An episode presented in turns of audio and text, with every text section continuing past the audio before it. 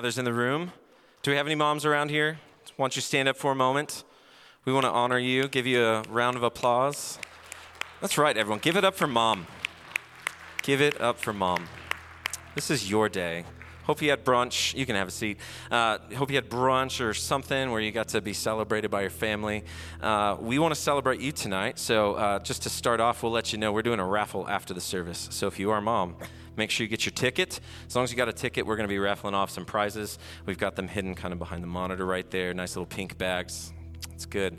You can tell that Jack and I didn't put those together because we're not that good with tissue paper. So, Welcome to Element City Church. My name is Lyle. I'm one of the pastors here. Uh, so just want to say uh, welcome tonight. Uh, if you're joining us online, hello. I know my mom is watching online, so happy Mother's Day to you, Mom.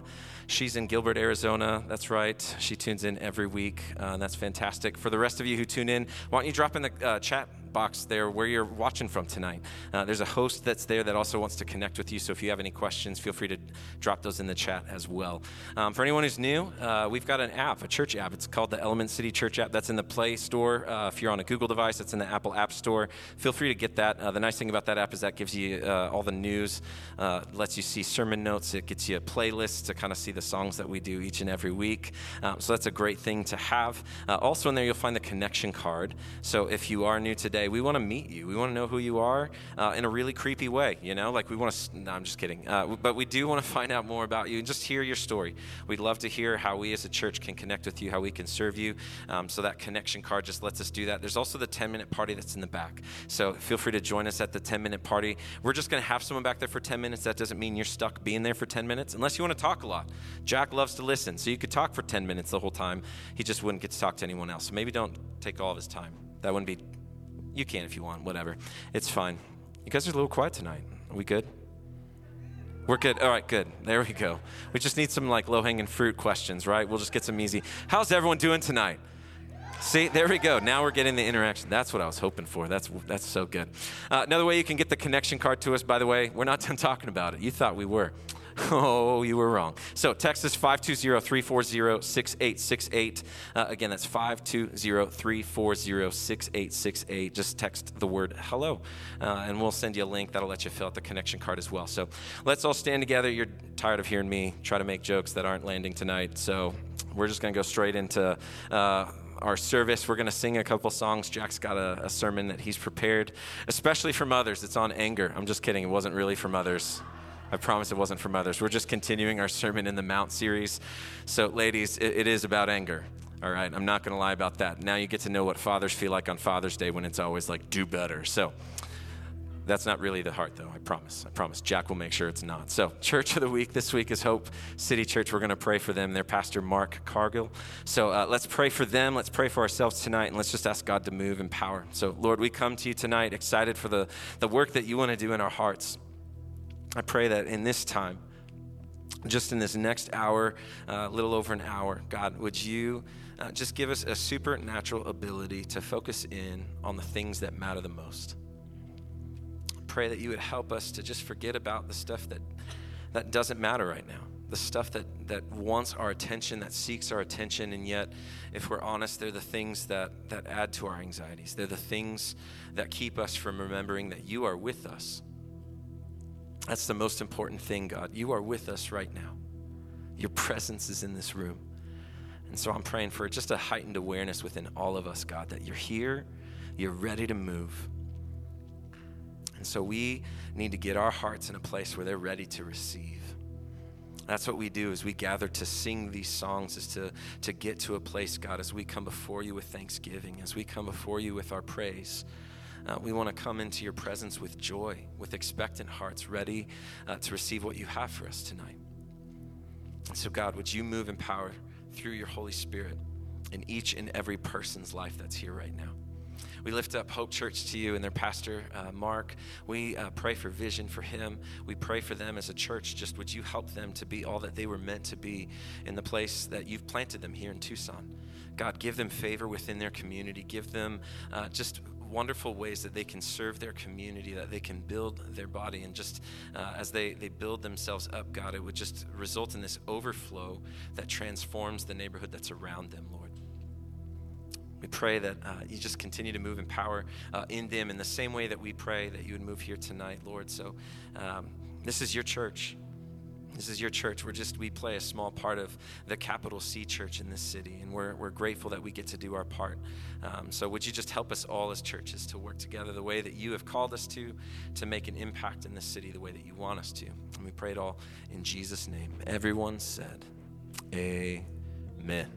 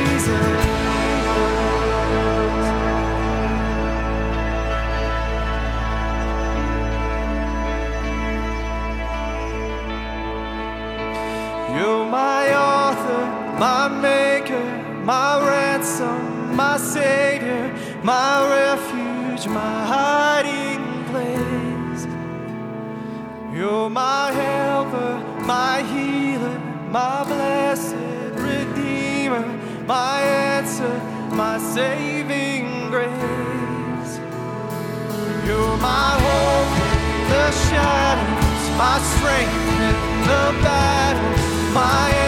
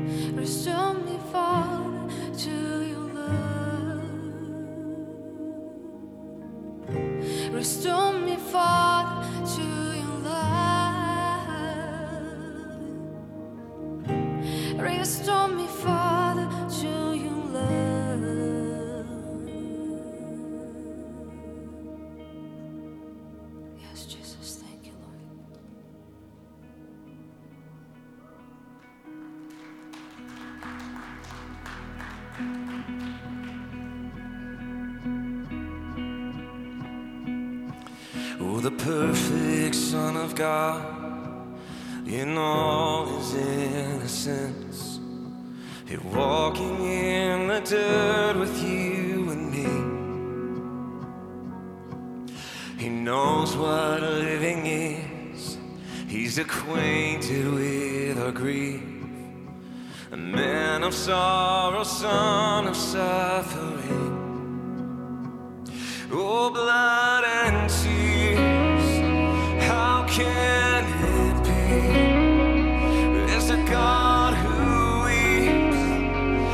a God who bleeds. Oh, praise the one.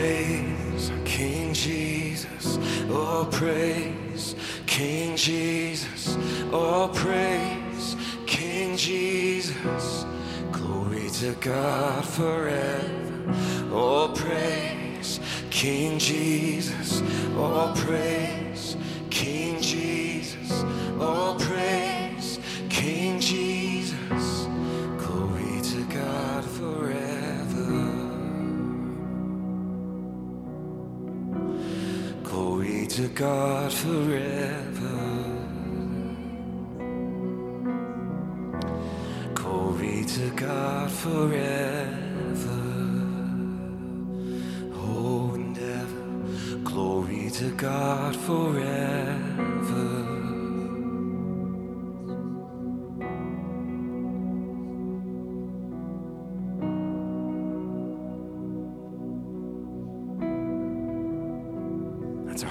Jesus, as we stand inside this moment. All praise belongs to you. We hail you as King. And because you are the sovereign, the mighty sovereign, we submit to you as Lord. If we're honest, God, that's difficult every single day to wake up and to lay ourselves down, as your word says, as living sacrifices. There's so many days that I, I just I want to do things on my own. I just watch as it slowly unravels and doesn't go the way that I ever hope it would. And yet your grace is so patient with all of us, God. That's our story. That's all of our stories. That we seek to live life according to our own rules. And yet, even when it doesn't work out, you're, you're right there waiting for us, Lord. So we thank you. We praise you for your incredible patience. And it's that kindness, God, that you show us that leads us to repentance, as your word says in Romans 4. That's, that's what we want, God. We want that repentant heart that's quick to recognize, Lord, when we failed you, when we sought to do things our own way. We just want to get back into that relationship with you, with that sweetness, that tenderness that you always wanted us to experience in our relationship with you. So, God, would you give us hearts like that tonight? Hearts to see where we need you, where we just need to invite you to step in and just to, to clean up, God. We thank you that you're capable of doing that kind of work. So, just in this moment, as we worship you, as we put all of our attention and all of our affection on you, God, would you be enough for us? Would we not look for fulfillment or anything in any other place, just in these next few minutes, God? We give you all the space that you need to speak to us. And so we pray these things in Jesus' precious, his holy name.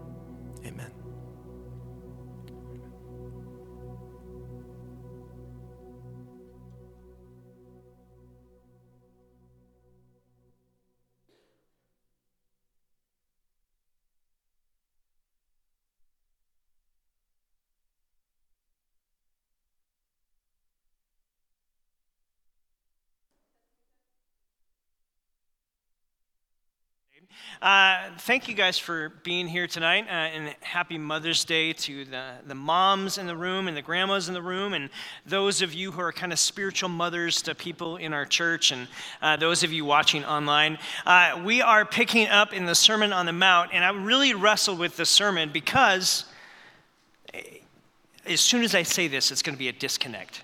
And this is what I wrestled with the last couple months as we set out this series because murder fell on Mother's Day.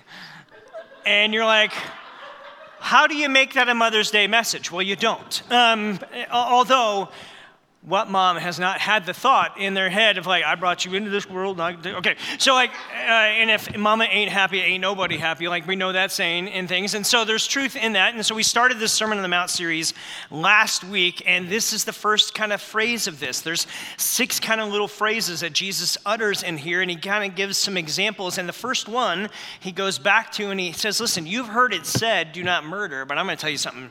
Different and something even more. And so that's what I want us to look into tonight. And, and I don't know how many of you have ever uh, had an anger moment that maybe you weren't proud of. Uh, maybe there's been dumb ones in your life. I remember as a senior in college at U of A, and uh, one of the greatest things that semesters ever had was uh, on my Tuesday, Thursday class, I had five sports classes because I needed five more credits. And so I was in the best shape of my life. I just took five sports classes every Tuesday and Thursday, and I went, like, I forget the end of them. But the, the last one was flag football. Let me emphasize flag football. So on the intramural flag football, I remember being out there one day, and I threw, as the quarterback, threw an interception, and I lost it in my own mind. And I saw the person who intercepted the ball running down the sideline, and I just totally flew and took them out and took them off their feet, out of bounds, landing on top of them. It is flag football. I didn't reach for the flag. Um, and then I soon realized as I landed on top of him that he is bigger than me and I am dumb. Uh, I'm really dumb. And so I immediately backtracked and was like, oh, I'm profusely sorry. And like, just, I don't know what happened. But you had like one of those where your amygdala gets hijacked and like you're just doing stuff. You can't even think about what you're doing in that moment. And anger is one of those, those emotions that get stirred up in us. And, and it's a way that where we can get mismanage the heat. Now we know how to manage heat if you've ever cooked in a stove. Anyone ever cooked in a stove? You made something incredibly delicious, I'm sure, because you know how to work with heat. But mismanaged heat, like if anyone ever had a fire on top of the stove, where you had to like get a fire extinguisher and put it out. Okay, a couple brave people. Uh, and so in that, uh, you realize that is mismanaged heat. If you've ever had a fire pit out camping or so, you can make delicious s'mores with that. That's wonderful. But a mismanaged fire pit can burn down an entire forest, can it? We've seen that. And so there is this mismanagement of the heat within us that Jesus kind of gets at in these first couple, uh, looking at these first couple examples of the Sermon on the Mount. So, uh, just a quick reminder the Sermon on the Mount is one of the most famous sermons of Jesus, Matthew chapter 5, 6, and 7. It's a sermon he would have given many, many, many times as a traveling rabbi. And it kind of helps us understand what's the blessed life that God is calling us to live. And it's our hope as we meditate on this kind of sermon, on this Sermon on the Mount out through the summer, uh, that we would kind of lean into it and in a way God would begin to shape and change and challenge us in the different areas of our own life, that we might become people who are more closely following after Him and having His heart formed within us. See, the Sermon on the Mount is really declaring that here's the best way to have human flourishing is to walk in the way of Jesus. And Jesus is going to challenge some things here. So, kind of a theology timeout here, flashback to the start of the Sermon on the Mount. Jesus makes this radical statement where he says, Hey, your righteousness, meaning the ways that you live, need to be better than the Pharisees and scribes. Which I know we don't live in that context, but you have to understand what that would have been like in that moment. That would have been like, the, see, the Pharisees and the scribes, they're like the religious do gooders. They're like the people that are holier than thou. And so the average person who Jesus is talking to, for them to hear that phrase would have been like, I'm out. I, am never going to be that good um, because that's what they're comparing themselves. But Jesus is actually making a statement here where he's saying your righteousness needs to surpass that. And guess what? It's impossible unless you're gifted righteousness. And I'm here to do that. That's what Jesus is setting up here. Is that he is not only the Savior, he's the arbitrator of what he's going to dish out and what he's going to make possible. He's declaring the original intent wasn't about just outward obedience, it was about a refining of an inner disposition and our inner intentions. See, Jesus can say, hey, the law says don't murder, and if you haven't done that, well, then good on you. But I'm going to get to something that's a little bit deeper than that. Because anger is actually what begins to take us on a trajectory where that becomes a possibility, but we actually can do a ton of damage with our anger. Jesus isn't just repeating the words of God, he's calling people toward uh, repentance and renewal, and he's actually making a bolder claim. See, no prophet or teacher would do this without uh, understanding the consequences of claiming to speak for God. Jesus is expanding the law of God. Here's what God said. Let me unpack actually what is meant in a deeper setting here. Jesus is actually declaring his deity throughout this whole entire sermon as, as he's declaring here was the statement. So he would give kind of three rebuttals here in these kind of these six examples that we'll look at in the coming weeks. So the first part would be here's the Torah statement, here's the, the law that was given through the law of Moses. And then Jesus gives an explanation of its true intent and then a practical application from it. And, and, so here is Matthew chapter 5, verse 21 through 24, all about anger and murder, which is the original Torah intent. Here's what he says You've heard it said from people long ago, and Jesus is going to say this phrase about six times in a row in these examples. You've heard it said, but I say to you. You've heard it said that people long ago, you should not, you should not murder. Anyone who murders would be subject to judgment. But I tell you, anyone who's angry with a brother or sister will be subject to judgment. Again, anyone who says to their brother or sister, Raca, or you idiot, is how it would be translated here, is answerable to the court system of the day. And anyone who says, you fool, is threatened with hell. Therefore, if you are offering your gift at the altar before God, and there remember that your brother and sister has something against you, this is radical. You're to leave your gift and go make things right. You're going to leave your gift in front of the altar. First, go and be reconciled to them, then come and offer your gift. This would have been a radical statement from Jesus because you would travel to Jerusalem to present your gift annually to God.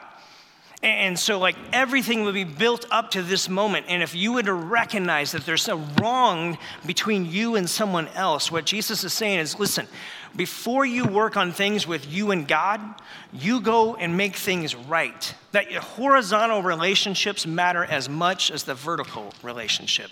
This is radical statements from Jesus. Because most of us and most of humanity says, listen, I want to work on me and God and we kind of ignore the realities of uh, me and others. And where we push that to secondary. And, and the truth, what Jesus is getting at, is relationships matter. I want you to remember what he said the most important commandment love God and love others as yourself. And so there isn't one better than the other. There's the reality of both are needed. And, and that's what Jesus is making a radical statement here. Leave your gift, go make things right with one another, then come and bring your gift. See, killing is a terrible sin. We understand that. But anger is a great sin too because it violates God's love, his command for us to love. You cannot love someone that you're angry and ticked off at. Now, that doesn't mean I can't be upset or disappointed or, or have strife or tension. Uh, this isn't that we never have tension or never have upset realities of our relationships. Anyone ever been upset before? Okay, so it isn't this idea of you can never get angry. What we're going to see throughout Jesus' statement, throughout the scriptures, what we see is it's what you do with that anger is that what matters. And that's what we need to see. Jesus is getting to the heart of the matter, saying the real issue is what's underneath. It's not murders per se. That's wrong. Yes, we get it. But it's our heart and our inner disposition are the moral agent of who what's going on within us. Jesus puts anger and murder in the same category. He saw a direct connection that we usually tend to deny. Yeah, he, he does this in the next little phrase as he talks about adultery. And he says, listen, when you mismanage heat there and you let lust control you, then that begins to damage relationships. So don't let it control you. Don't let this get mismanaged. Don't let the heat that you have in anger or lust become mismanaged because it takes you to dark places and does damaging things. Being angry and insulting another person made in the image of God, not just the outward physical act of murder, is wrong and worthy of judgment, Jesus is saying fulfill righteousness. And the righteousness that surpasses the scribes and the Pharisees, a disciple of me, Jesus is saying, they've got to face their inner issues. They've got to come to grips because God doesn't want just perf- kind of this outward obedience. He wants a heart that begins to drive what our outward obedience and actions are. God's more concerned about our heart. Jesus is a prophet who's pulling back the veil of just an outward obedience kind of life. He's saying, no, no, this starts in the heart. And I want to talk about that. Our actions flow from our heart. We are a whole person. Our inner person attitudes impact our outward actions and behaviors. God desires to help us live in congruence and wholeness from the inside out. And this is different than a Western worldview that seems to promote that I can create my own reality, or I can be a divided person between body and soul. And sometimes I even have to be in order to find fulfilled uh, enlightenment. And Jesus is saying, no, this is about congruence and about the wholeness of who you are and how I've created you. See, your identity is a gift, it's the full personhood of who you are. And from who you are will flow your actions. So, mismanaged anger or mismanaged heat can lead to drastic and dangerous consequences for relationships. So, mismanaged heat is a dangerous thing, Jesus is saying. And if you just look at America over the last five years, how many of you would say, if I were just to assess the anger level of our culture around us, do you think it's risen a little bit? I think it has. In fact, Barna's done some studies, even back into 2018, that's talked about people and their stress and their worry and their anger on the rise in reality.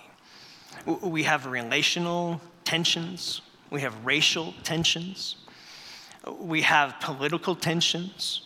Uh, we have a lot of things going on. We have people who have said, okay, COVID is a, a drastic challenge, and I'm angry at anyone that wears a mask. We have other people that say, I'm angry at anyone who doesn't wear a mask. That's the reality of what we've all had to navigate over the last couple of years. And well, I read these studies or I read these studies, and, and everyone has an opinion. And anger just continues to go because you don't agree with me. And, and, therefore, we begin to label and put these things. You ask a Republican who the enemy is, and I guess I, I bet you'll figure out who they'll tell you. Uh, You ask a Democrat who the enemy is, and I bet they'll tell you. Uh, We live in a divided, anxious, angry cultural moment.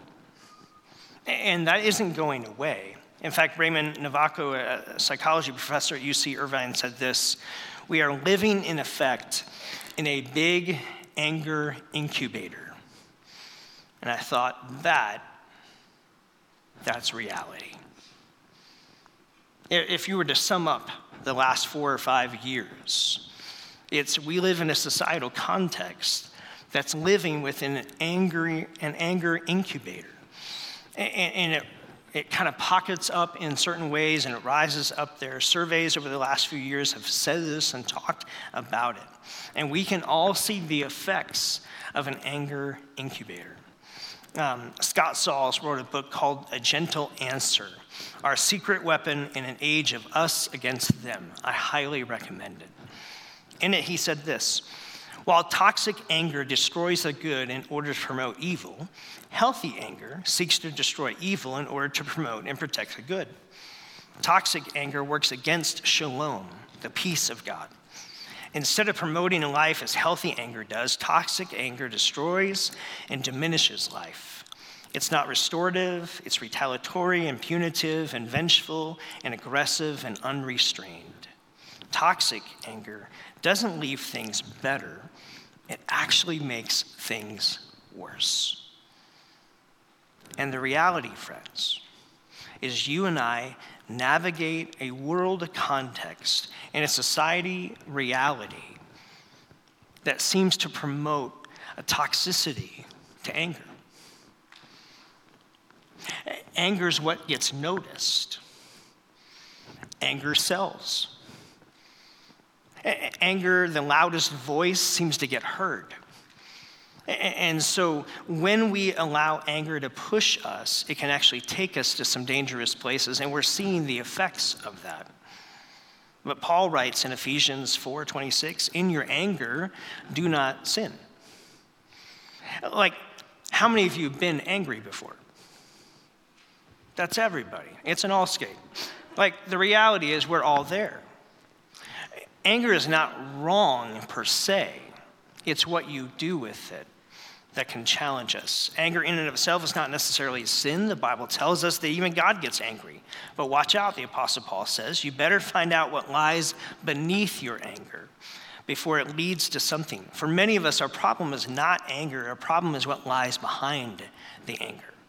Some psychologists refer to anger as a secondary emotion, even. It's often brought on by other things. Anger can flow from hurt. I would propose to you that when you see someone who's angry, you're actually seeing someone who's hurt. And if we can get and deal with the hurt, Jesus said, Blessed are those who mourn, for they will be comforted. You have to mourn a hurt. You don't just tell people to get over it. It's not a band aid, it makes it go away magically. You have to actually walk with people through their grief and through the hurt. When people feel rejected or slighted by someone else, or by a system, or a structure, or a reality of what goes around them, another root cause of anger is often frustration. Uh, when things can't seem to go my way, my schedule tyrannizes me, the shopping cart line hasn't moved in five minutes. How many of you have ever had a moment like that? Mm-hmm. Okay, so you know, when my kids don't seem to listen, I feel helpless or frustrated. That can lead to anger beginning to stir within you, but it's really frustration that's behind that. Fear can trigger anger. Uh, we live in a cultural moment that seems to stoke fear in a lot of ways, some necessary. But the reality is, fear has a way of creating anger. Richard Walters, a psychiatrist, said this People will be murdered today because of someone's anger. Others will die from physical ail- ailments resulting from anger feelings that they carry around within them. Countless relationships die little by little as resentment gnaws away at the foundation of love and trust. Anger is a devastating force, and its consequences should sicken us. Anger related to the destruction of human life in the spirit is an incredible national disaster. And see, the scriptures speak about anger. And my hunch is you've seen it in your own life. Proverbs 14, 7. An angry person does foolish things. Anyone ever done something foolish out of their anger? Yeah. Proverbs 29, 22. A hot tempered person commits many sins. When we let mismanaged heat take over and take control of us, we tend to do a lot of damage around us. We are emotional beings. We have been created with emotions, and those are good things. And it's good for us to understand that when we're happy, we smile. When we're sad, we cry. When we're mad, we scowl or frown or holler, we gnash our teeth. And when we have a moment, right? I've had lots of those. Emotions aren't meant to be hidden or buried or stuffed, but they are meant to be expressed in a healthy, God kind of way. And that's really what Jesus is getting at. You've heard murder's bad. Okay, we can all agree on that. I'm going to tell you something different. Anger is actually what begins to get us on a trajectory that takes us to dangerous places. Ephesians 4 says, In your anger, do not sin. Don't let the sun go down while you're still angry or give the devil a foothold. This isn't the idea that you have to solve every conflict before the sunset, but this is the idea of having a short shelf life to this anger and the tension that is that you want to work on that. Paul's acknowledging this reality that anger will sometimes be a part of what it is, and what you want to do in that moment is not take it to a place where it becomes hurtful. You want anger to actually drive you to be helpful. It's a natural emotion. Isn't it interesting that the first display of human anger happened at home, or at least between two brothers, Cain and Abel? Genesis chapter 4, go read it. How many of you would say, it's my family that makes me angry faster than anybody else? Why is that? It's probably because it's the people who know you best. They know what buttons to push. Uh, You know what buttons to push. It's maybe because you have so much invested and you have so much expectation upon those relationships. Family can bring out the best and worst in us. Anger, in a lot of ways, when you recognize it, I want you to think that anger is like this warning light on the dashboard of your life. If you have a car and a warning light goes off, it catches your attention because something's not right. That's really what anger is trying to say to you and to me. That in an anger kind of moment, something's not right. Anger is a signal that something's not right with the world or with the situation or with the relationship or with me. And it may be something within me. Uh, Some of us have grown up in households or in formed habits or patterns or practices that we're the ones who get triggered, so to speak. And it's our unhealthiness that begins to leash, kind of lash out on other people. And it's because of the systems and because of the practices that we've been under and kind of formed by in a lot of ways. And maybe there's some things within me that God wants to do a work on. And maybe there's some things within the systems around us. Maybe there's some things within the world around us or relationship on someone else's end. But the reality is, anger needs to be that flashing warning light that says something's not right. And to recognize that and go, okay, I need God to be in this moment with me. Most of us get angry. We want to leave God in the car, in the back seat. I'm going to go take care of something, God. Be right back. And that's where we want to go. And, no, no, in that moment, what we need is for God to go with us so that anger doesn't get the best of us. Anger in itself is not sinful, it's a signal that something's wrong. And what we do with it will either be right or wrong, sinful or not. Anger tells us listen, something's, uh, your pulse quickens, your heartbeat goes faster, something's not right. It's this warning emotion. Now, we can direct our anger toward good. Maybe you've heard the story. In 1979, a young man named Marcus Brown was 18 years old. He was killed by a drunk driver in a Florida highway. His mother, Becky Brown, channeled her grief and anger into action and formed a local coalition of parents who had lost children to drunk driving, began the campaign to increase awareness and prevention. That group was MAD, Mothers Against Drunk Driving.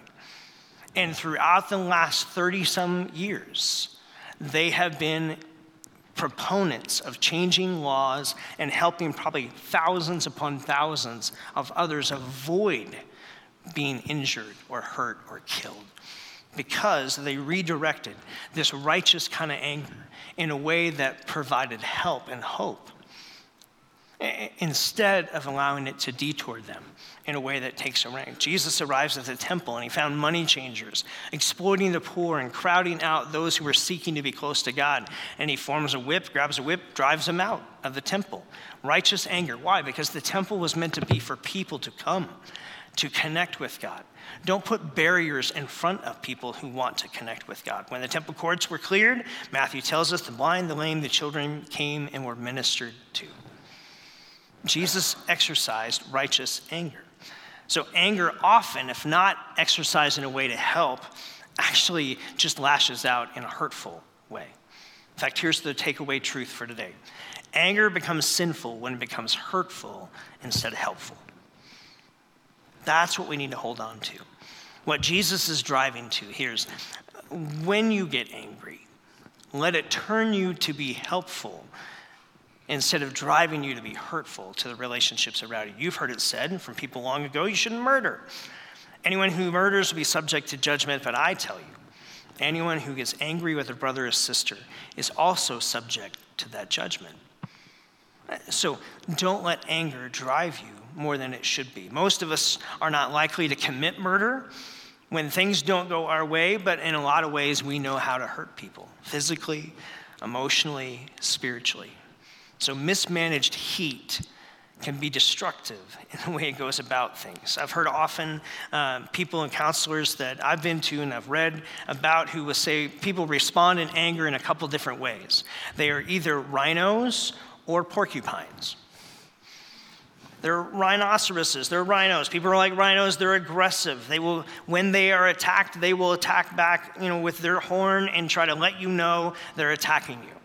Other people, when they have conflict or they are angry, they are like porcupines who are a little more passive. They withdraw, and they curl up in a ball, and they put out prickly quills. And no one can get close to them because they just kind of prick the relationships around them. While porcupine behavior is more socially acceptable, it's really just another form of hurtful and controlling behavior. And so the reality is, we all have a way we deal with anger. Anger only becomes sinful when it goes to be hurtful instead of helpful. And that's the challenge for us. Now, a side note in here that I would be remiss if I didn't say a mismanaged heat or anger unchecked can lead to abuse, especially in the home. Abuse is defined as one person in an intimate relationship trying to dominate or control another. Abuse isn't always physical. When we yell, swear, threaten, withhold, throw things, punch walls, and attempt to intimidate or control someone, that's abuse. And even if there isn't physical violence. And if that's going on in your home, it's wrong, it's sinful, and it needs to stop. If you're the perpetrator, get help or get out or both. If you're the one who's on the receiving end, you also need to get help, get out or both. And we want to be a church that can walk with you through the challenges that you face. Anger becomes sinful when it turns from hurtful, or it becomes hurtful instead of helpful. And what Jesus is driving at here is don't let your anger become that mismanaged heat in you. And I don't know what might be going on in your life, what makes you mad these days. My hunch is if you and I went and sat and had coffee and we talked about, okay, over the last five years, we can all assess maybe anger has gone up. Maybe you're finding yourself more frustrated or more fearful or more angry in days, and we can have a conversation about what drives that. Because my hunch is it's different for you than the person sitting next to you. And that's okay. But in those moments when you find anger kind of welling up within you, I want you to think okay, this is a moment where the, the lights are flashing. And what I do next matters. That's what Jesus is striving to. What you do matters. And so maybe the best thing we can do when we find those moments is bring our anger to God first in prayer. Bring it to Him honestly and completely. Because it's when we bring our anger to God, we can submit it to Him. And He's able to help us in a productive way deal with this and maybe even steer it toward being helpful instead of hurtful. He can help us discover the unhealthy triggers. Uh, for some of us, listen, I'm gonna be real honest. Um, I was a pretty good kid growing up. I'm a firstborn, and I was pretty good. I, I didn't really violate a whole lot of things. I was, I was a pretty good student. And what I didn't realize until I got in my 20s is that I was an angry person. I don't even know where that came from because I had a good family. Like, but there was the perfectionist within me, maybe a perfectionist kind of culture within me that I grew up around, began to drive some things where I was pretty judgmental to people around me. And I, I could become the judge and the jury, and I was pretty good at it. And I would tell people, I would call people out on things. I wouldn't maybe even say it to their face, but I would prejudge them in a lot of ways. I don't think I'm alone in that. And it wasn't until I actually got to, into some counseling, because I'm a firm believer that you can need Jesus, coffee, and a counselor, and those are good things. I thought that would get a laugh. Okay, anyway. Um, but the truth is, I think it got to work on some things within me. In going through some counseling in myself, of realizing, hey, here's some things, here's some habits and patterns and practices that I had instilled within me that were not right and were not necessary. And there were some perceptions of how I saw things and how I interpreted things that actually led me to be more angry than I needed to be. And so, in working through that and through prayer with God and saying, God, I don't want to be an angry person. There was ways uh, in perfectionism that I expected perfection from myself and the people closest to me that is neither healthy nor right. And, and the reality is, I had to come to grips with that. And I had to work on that. And my hunch is you may have to do some, some legwork on yourself to get to healthier places, and it's okay. God can actually meet you in those places and help you recognize some triggers that you might have that you can learn to take anger and frustration when it happens and turn it to be helpful, not hurtful. Because mismanaged heat is a dangerous thing. Now, managed heat is a beautiful thing and can do some amazing things. Managed heat in a microwave can produce dinner. Have you even lived if you've never had pizza rolls? Come on. Those are good things, people. That's managed heat and can do positive things. But mismanaged heat can do some dangerous things. When you're feeling angry, recognize the warning light within yourself and then let your anger drive you to God first. God, I'm feeling this. And I need your help to show me. Are there things within me that are unhealthy that need a touch and help from you in order to get to a healthier spot? Are there things within our family structure or the, the system of which I work or, or the, the environment of which I'm around that I can actually begin to do a helpful thing to the people around me to maybe help even advocate for the people around me who are dealing with frustration or fear or anger in themselves? How can I be helpful in this instead of hurtful? So bring your anger to God and let Him help you manage that appropriately. That is what Jesus is driving to. And I think this is one of those things that no one likes to talk about. But the reality is, we all deal with it. And what we want to is to deal with it in a healthy way. And so that's my prayer for you and for us is that we would be a people, we would be a church that would allow, allow conversations to happen where we can help one another with that. And so, Father, that's what I pray tonight is, uh, God, we want to, to be people who are open with our emotions, who don't have to hide those or stuff those or, or detour those away. But God, we don't want unhealthy emotions in that.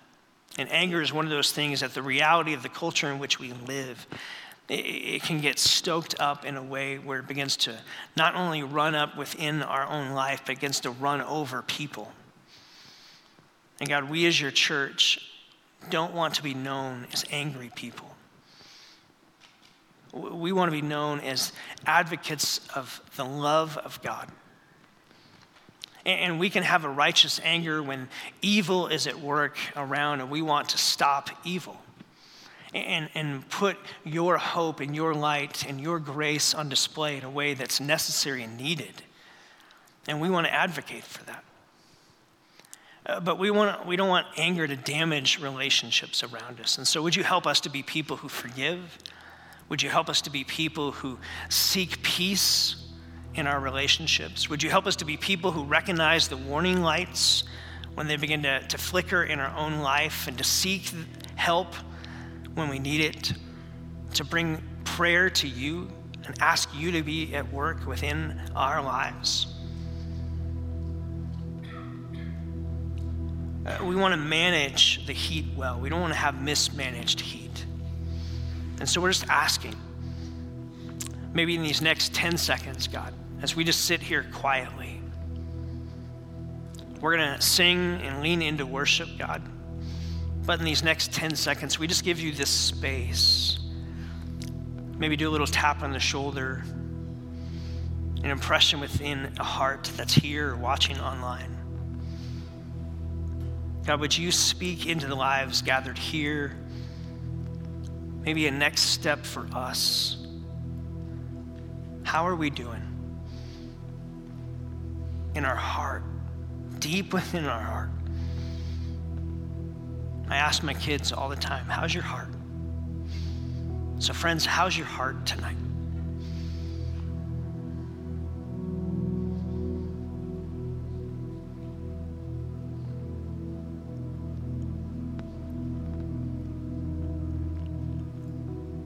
Might God's grace and His love have a word for you.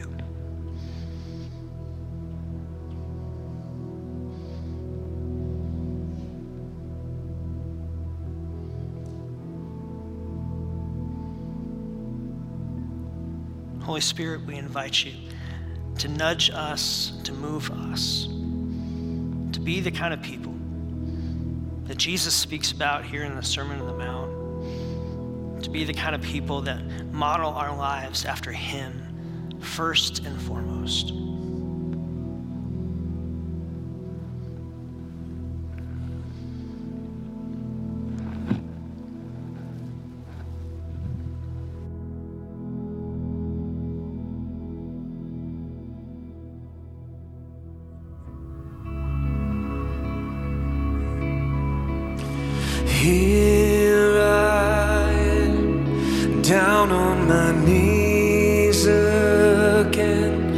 Surrendering all.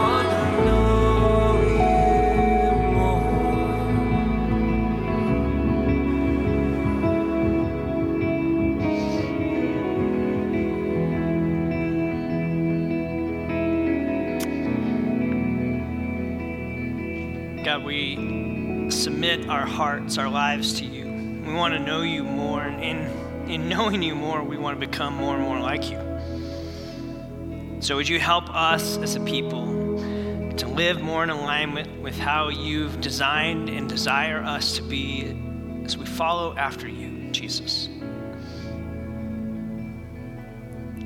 We want to be a people who are salt and light and a blessing to the people around us, a blessing to the, the world in which we live, the culture in which we navigate.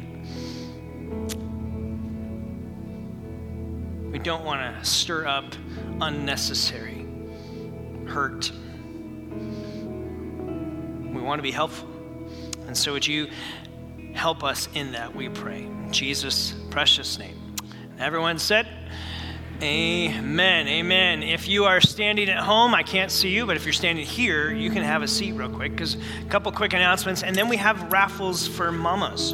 So uh, we have some giveaways for that. So a couple quick things. Second Saturday uh, food distribution is next Saturday, and so if you want to help us with that, that's an easy way to volunteer around here. Friday, we actually pack the food boxes at uh, Caring Ministries over Grant I-10 area, and then Saturday morning 8:30, we actually give them out. We pray with people. Uh, how many of you got to pray with someone maybe this week? We kind of challenged one another last week. I heard a few stories of that, so keep doing that. Let's let's kind of let that be a challenge that you get to pray with one person a week. I, I think that's a great challenge and a way we can be salt and light uh, to the world around us. So do that. Uh, we want to invite you to an old school church potluck. I wish I wish I had like old school clip art, but I didn't. I couldn't find anything. It was good, but uh, old school church potluck. So uh, Amy and I have signed up to bring the OG chicken pasta. It's pretty good. It's the OG. So, um, just gonna let you know we're bringing that, but we got like 25 people to bring a main dish, 25 people to bring a side dish. We're gonna do a fundraiser that night, whether it be tip jars, it's free to get in, there's tip jars, and a dessert auction. So if some of you here are like, man, you guys have never tasted my whatever dessert you have that's like this amazing thing ever, uh, I would like to bid on it. And so if you would just come tell Lyle or myself, uh, hey, I'd like to donate that to the dessert auction, and yes, I you use the word donate, donate that to the dessert auction, uh, and we're going to raise money for kids who are going to camp this summer. We've got five students that are going to high school campus, so all the money goes toward that. Uh, we would love to, to have you just hang out with us uh, the last, that is Memorial Day weekend, so if you're in town, you can do that. If you are not in town, you want to still contribute, you can actually go online and drop down in the, in the giving menu and you can give to uh, camp scholarships that way. So, mamas, you got your tickets? I'm, I'm stirring around. Anya, will you draw a ticket out? So that one. You just have to draw a ticket. I know. I believe in you. I believe in you. Okay. All right. The last four numbers. Nine. That's everybody. I just wanted you to feel like you had hope. Okay. Uh, nine, three, nine, eight. Three, nine, eight. The last three. Three, nine, eight. I really thought this would go faster. Um, 398, anyone? Really? Is that one of our kid volunteers, maybe? No, is that you? Perfect. Come on up. Sweet. You win this one. I guarantee you it's a good thing, okay? Do you like Starbucks? Okay, perfect. It's a good thing then. You do their tea. Well, there, you're welcome. Happy Mother's Day. Happy Mother's Day. All right, we'll do another one. Micah. No, you're playing. Okay, Rich.